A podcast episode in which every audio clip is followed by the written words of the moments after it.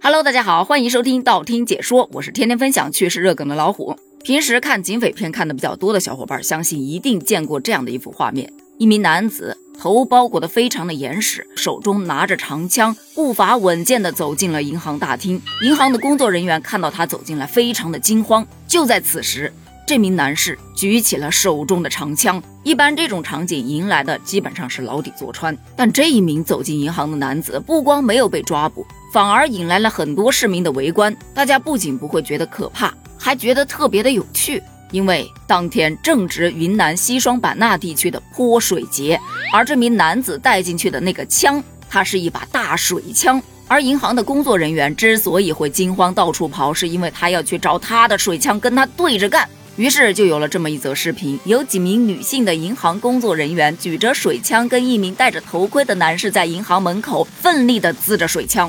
这则视频上了热搜之后，很多网友都说，哇塞，现实上演警匪大片啊，真的很酷很有趣啊。但同时也有人质疑，这个风险太高了吧，万一有人假戏真做可怎么办呢？再说了，银行大厅里面有那么多的电子仪器，万一损毁了算谁的？所以有人就呼吁，虽然说是一个祝福类的节日，但也得适可而止。还有人质疑，这可是泼水节呀，咋硬生生就变成了流氓节呢？别让美好的泼水节变了味儿。为什么会把泼水节与流氓节划等呢？这就得提到另外一则视频了。同样是泼水节，视频当中有几位美女骑着电动车从站满了人的街头路过，结果被一群大小伙子给拦下来了。随后就是迎接风暴吧，各种各样的水枪对着滋水，有的是水盆直接往上泼。更厉害的是，我看到旁边还有一大个子大哥手里拿个水管，那水是源源不断的往上滋啊！大家是一边大笑着，一边一拥而上围着泼。而且有参与的小伙伴就表示，他们是颜值越高的就泼得越凶。还有人笑称要将水枪里的水换成卸妆水，看看化妆品之下的真实颜值。这一点也遭到了很多的吐槽，就说这考验化妆品防水性能的时候到了。面对这个情况，有人觉得祝福嘛，玩嘛，放开一点，格局放大一点，没有必要去计较。但也有人觉得这个就跟婚闹差不多了，祝福一旦过了，它就变了味儿了。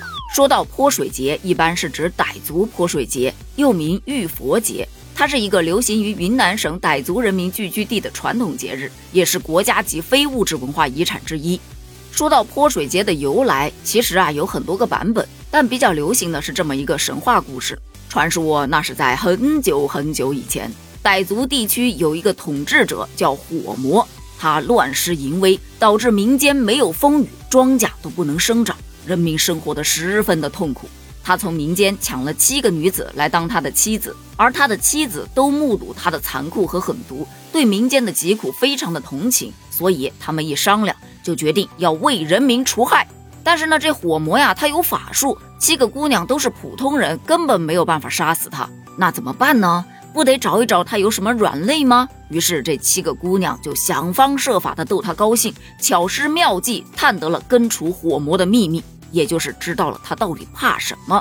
有一天，他们就设了一个丰盛的酒宴，7个姑娘轮流上前去敬酒，好不容易把这火魔给灌醉了。在他熟睡之际，他们从他头上拔下了一根头发，然后火速地勒住了他的脖子。果然这根头发就是他的软肋。火魔的头颅就这样夸叽掉在了地上，滚到哪儿就烧到哪儿啊！随着火势不断扩大，眼看即将要烧到附近的民房了，这大姑娘急中生智，迅速将魔头给抱了起来。地上的熊熊大火马上就熄灭了，火魔也随之消失了，但是那个头它还在不停的燃烧啊！为了使人民不再遭受火魔的迫害，7个姑娘轮流抱住了魔头，并用轮换的空隙用水冲洗身上的污秽，一直到火魔的脑袋烧成了灰为止。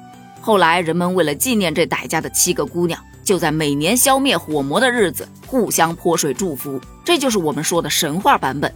但事实上呢，泼水节应该是源于印度，随着佛教在傣族地区影响的加深，泼水节就成为了一种民族习俗，流传下来已经有数百年历史了。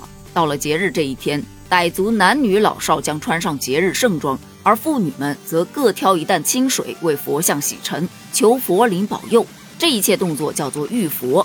浴佛完毕之后，人们就会开始互相泼水表示祝福，希望用圣洁的水冲走疾病和灾难，换来美好幸福的生活。人们开始走上街，用各种各样盛水的容器，在各种大街小巷追逐嬉戏，逢人就泼。当地还流传着一些民俗，什么水花放、逮家旺，泼湿一身，幸福终身。所以说在大街上被泼水其实是非常正常的一种现象，但如果换成视频当中的有针对性的泼，而且是带着恶意的去滋水，以伤害别人为乐，那这个祝福的意味就真的变了。对于这个事件，你又是怎么看的呢？